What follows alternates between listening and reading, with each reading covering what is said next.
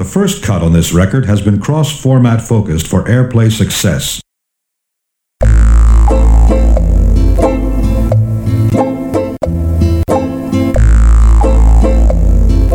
The men beat on their drums.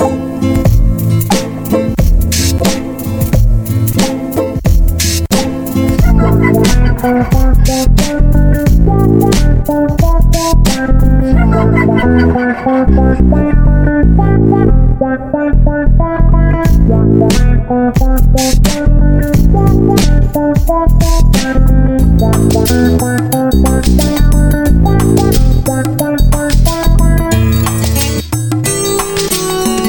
and welcome to another episode of Politics Theory Other, a podcast from Tribune Magazine. My name is Alex Doherty, and my guest today is Rosie Warren. We talked about the entwined processes of climate change and the increasing proletarianisation of the world's population, the debate over whether to describe our geological age as the Anthropocene or the Capitalocene, and we also talked about Walter Benjamin's notion of capitalism as a cultic religion. Today's show is brought to you by PTO supporters on Patreon, and if you would like to hear the extended version of today's interview and of other PTO shows, then please consider becoming a supporter. You can get access to extended versions of PTO shows from $3 a month, which is a little over £2. Go to patreon.com forward slash pol theory other to sign up. Rosie Warren is an editor at Verso Books and also the editor in chief of the journal Salvage.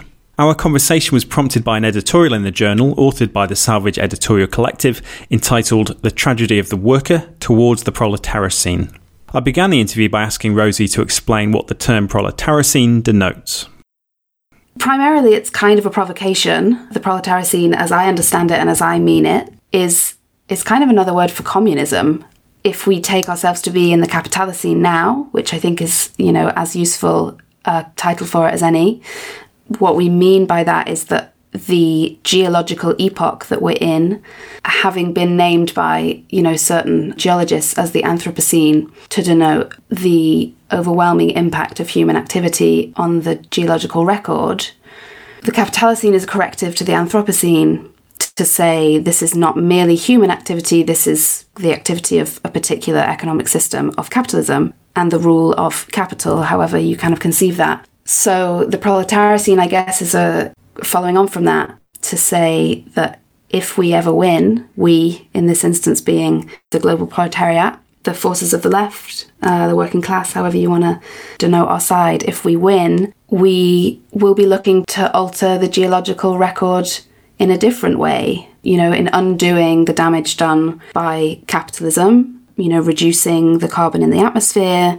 trying to undo some of the damage that has been done already. And the proletariocene encompasses that. It puts the proletariat back at the centre of left politics, but it also puts ecology into the centre of Marxism. And the first part of the title, "The Tragedy of the Worker," uh, w- what is what is the tragedy of the worker?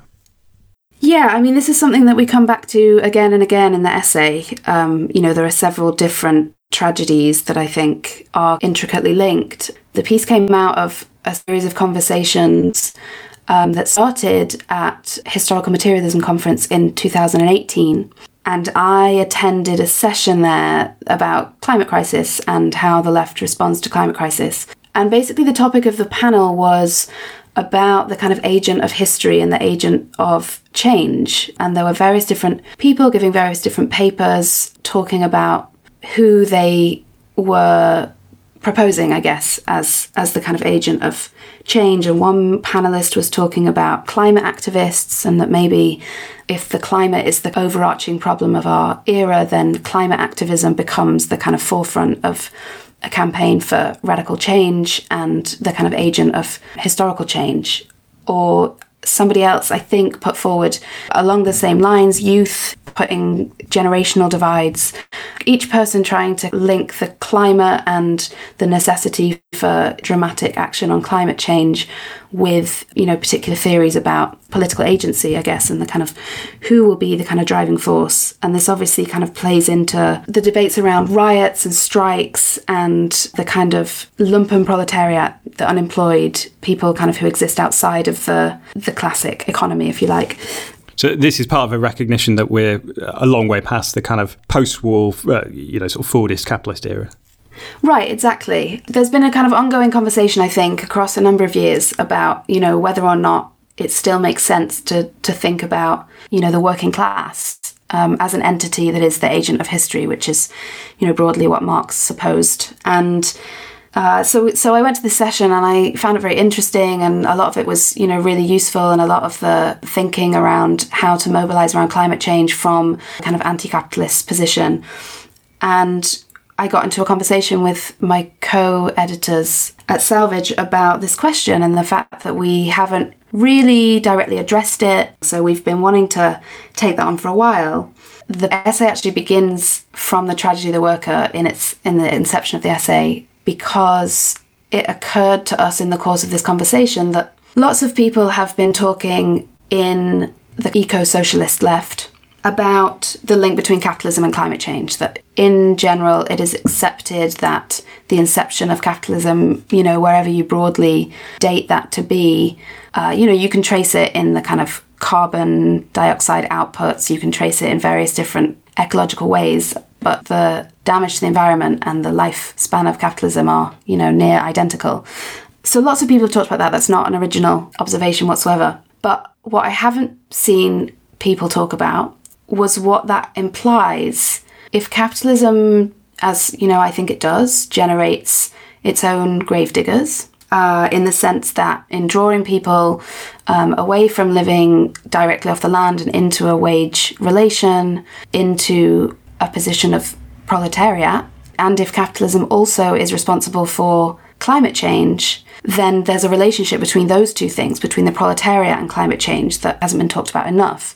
That the very process that produces the gravedigger of capitalism, being the global proletariat, is also the process by which climate change happens. That those those two things have been produced by the same development. So that was the kind of starting point was that the tragedy is that as the worker or you know the proletariat comes into being as a class what Marx calls a class for itself, a class kind of able to articulate itself as a class, able to push for its own interests, which you know we're positing is is very recent. You know, if you look at the global south and the kind of um, proletarianization in states like India and China, that that's been a process that has been ongoing for the last several decades.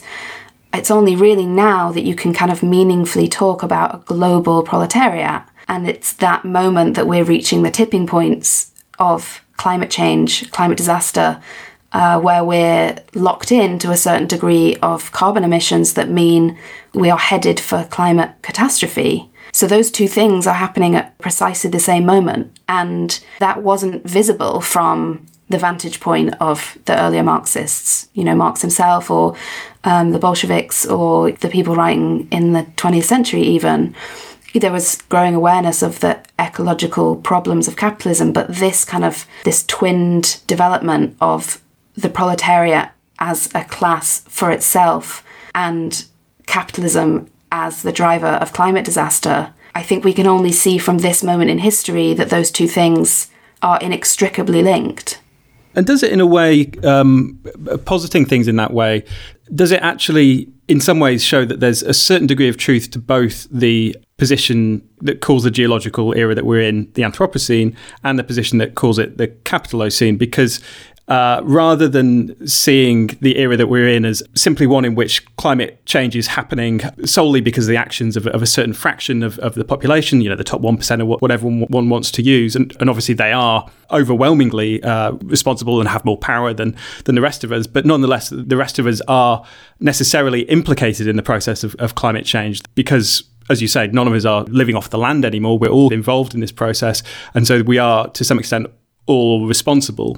And so we would be wanting to pin the blame on capitalism as a system rather than uh, a particular fraction of, of, of, the capitalist class. Absolutely. I think that's the key point for me. I think it's less about blame in terms of kind of culpability of, you know, individual people or even individual groups of people. And um, we get into this a bit in the piece about you know, there's often a confusion about what is meant when you demand that the Anthropocene is referred to as the Capitalocene, because, you know, a lot of people don't they don't share the same understanding of class, I guess, that Marxists have. So it sounds like, as you say, what you're saying is that it's the 1%, the capitalists, or, you know, this group of people are to blame. And it's not clear whether what you're saying is if we had different people making decisions, then things would be different. Um, so that you know it's these bad people who are making these decisions that have you know led us to this place or whether what you're saying is as a group their kind of priorities their personalities whatever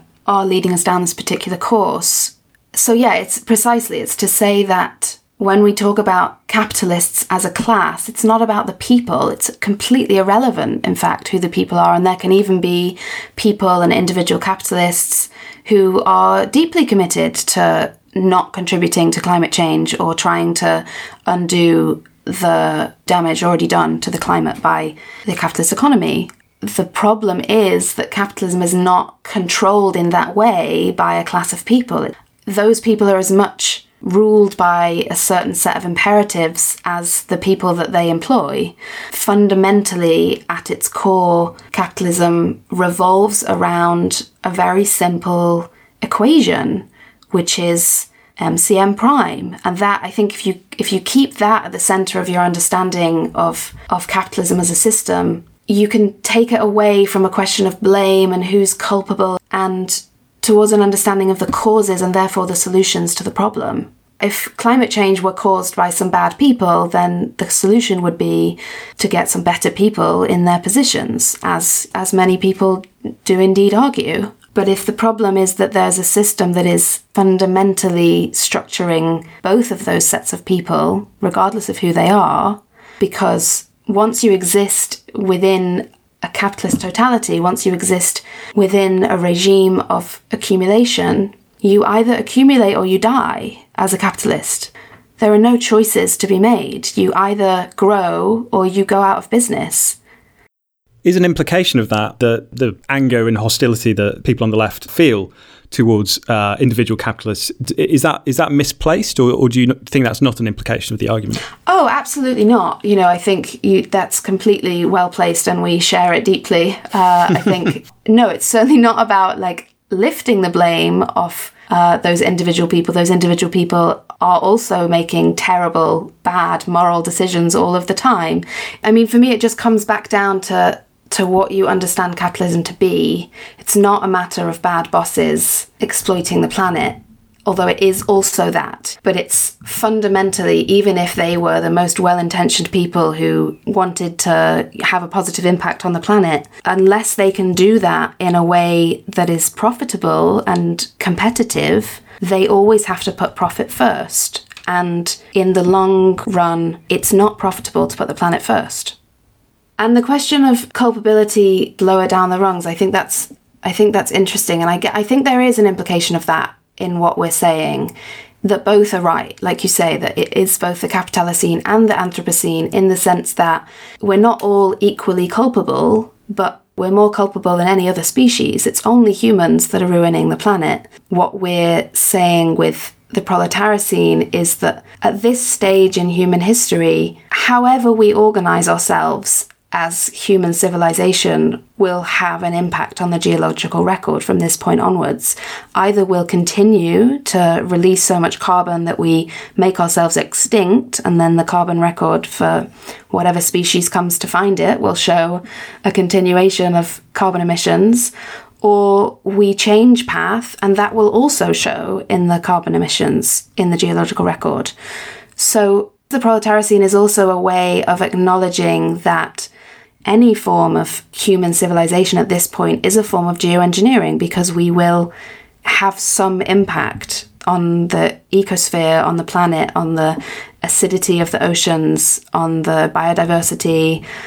So yeah, I think it's to try to it's to try to nuance a way between those two terms, maybe thinking about the question of agency and when I was when I was reading the essay, a thought that occurred to me was was to think about various systems of, of, of oppression. So if we thought about imperialism or, or, or say the operation of of something uh, like a concentration camp, for instance, where the only actors in those situations is not simply the people running the show. It's not simply the people who who are in charge of that oppressive apparatus. Um, but you know, there are, are, people lower down the rung, and there's also prisoners themselves who are forced into positions of, of responsibility in which they help to reproduce the, the, that kind of system. And I was wondering if that's maybe a, a useful way to think about the position of workers. That although we're helping to destroy the climate, we're doing so from a position where our degree of agency is particularly circumscribed. Absolutely, yeah. I mean, this is one of the things about capitalism being a totality is you don't have any other option unless you're independently wealthy.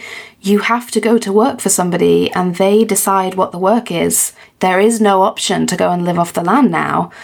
So, of course, the working class, the proletariat, their agency in in the scheme of climate change is massively circumscribed, massively controlled by by what is on offer. That capitalism cannot abide alternatives, so there are no other options. So yeah, absolutely. I think that's a really useful way of thinking about the worker's role. And this is again is one of the things that we are talking about, we talk about the tragedy of the worker. One of the tragedies is that whatever work the worker accepts under capitalism, almost all work, or if not work, then certainly consumption, is contributing to a system whose telos is human extinction. So your your only option for your for the, for your way of life, for your relationship to the planet, is already governed by this system that is ruining the planet.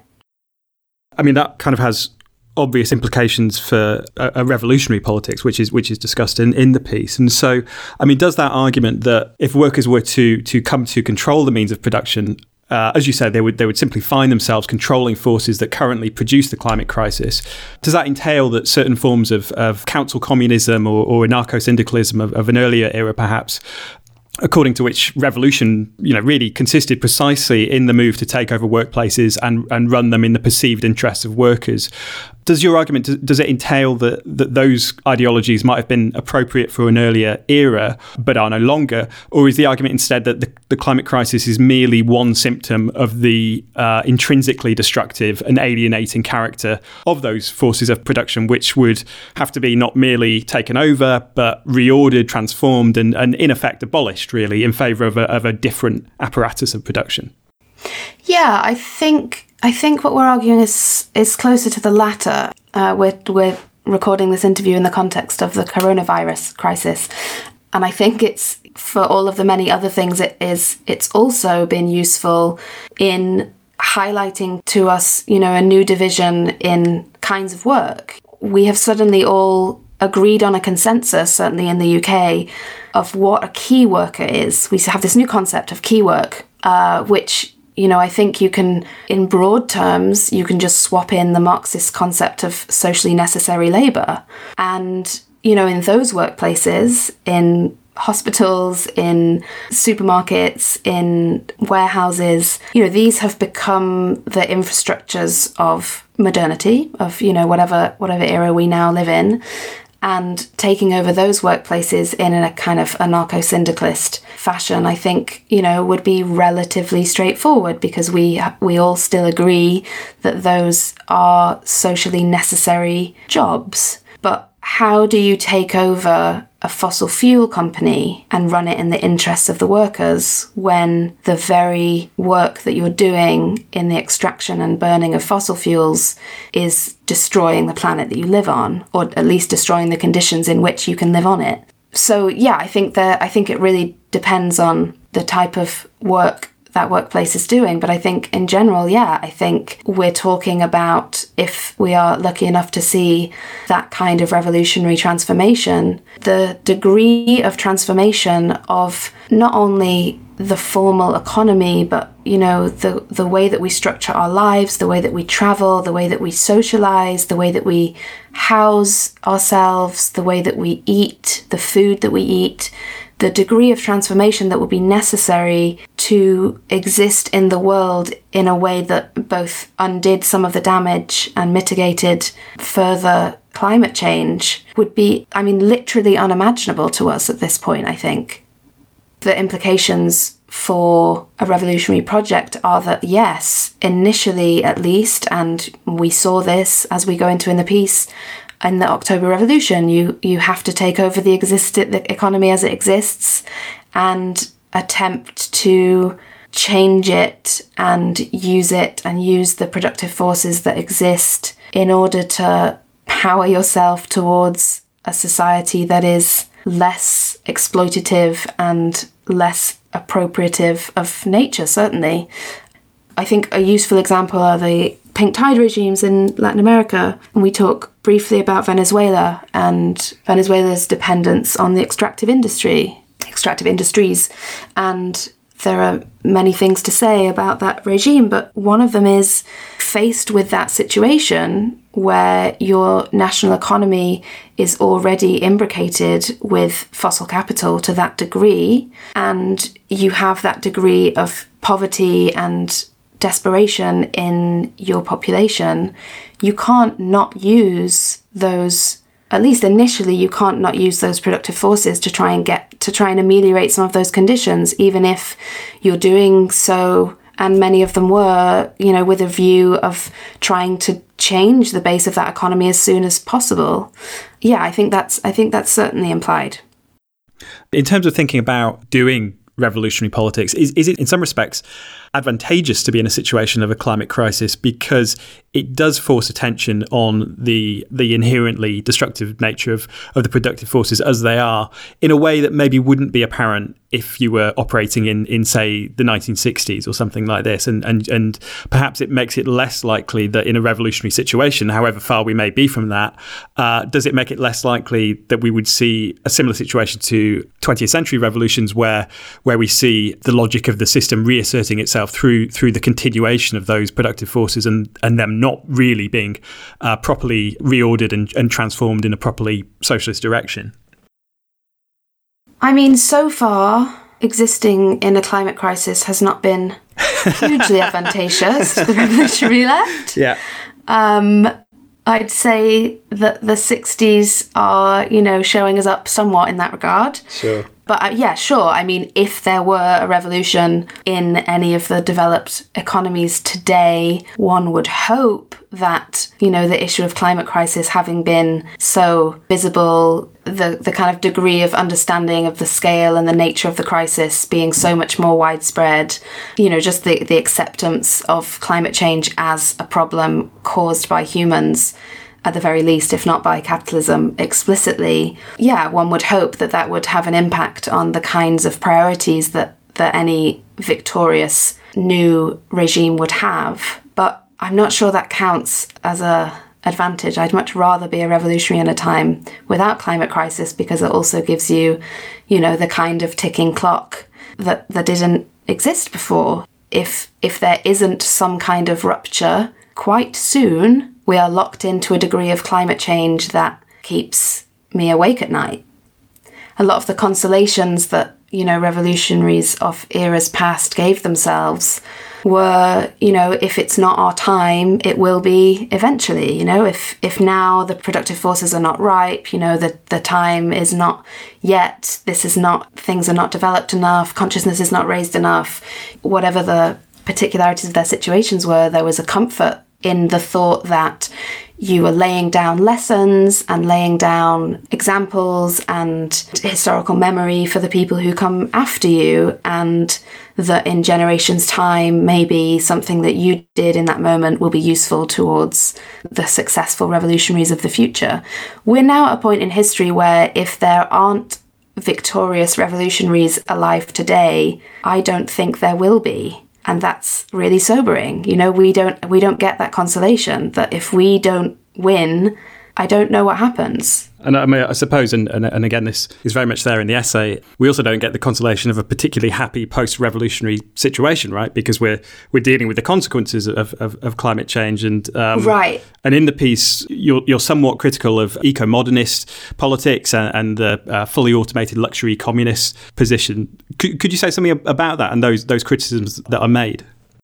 Sure. Yeah, I just want to go back for a second to to what you said about our kind of pessimism about the post-revolutionary situation mm, because I yeah, think that's yeah. really key. I think that is I guess for me, at least, I don't know what the other, what my co-writers would say, but for me, that's one of the kind of cruxes, the like, um, the, the key points of this essay for me is that, yeah, precisely that if it's true that capitalism has produced not only climate change, but also its own gravediggers in this kind of dialectic that I suppose we're suggesting, whereby the agent of change, the class for itself, is created in the same process as the planet is ruined and not before, and maybe even crucially not before, maybe it was not possible to do one without the other, then the kind of communism that was imagined by communists past, you know, by by Marx, by Lenin, by Trotsky, by